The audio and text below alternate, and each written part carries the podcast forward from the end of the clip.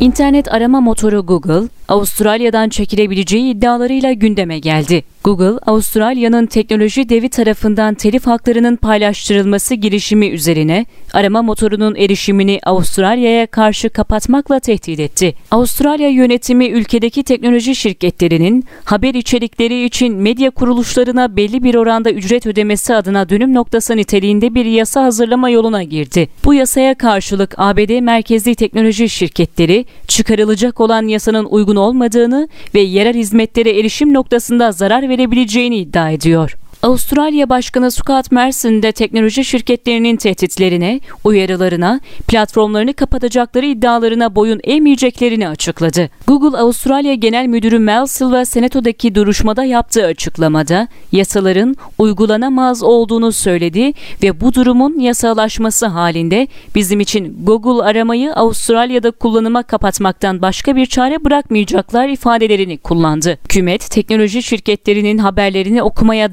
devam etmek isteyen kişilerden müşteri kazanması nedeniyle teknoloji şirketlerinin haber kanallarına belli bir miktarda ücret ödemesi yapmaları gerektiğini dile getiriyor. Google'ın bu tehdidine karşılık Avustralya'nın ne yapacağı ise diğer ülkeler tarafından yakından takip ediliyor.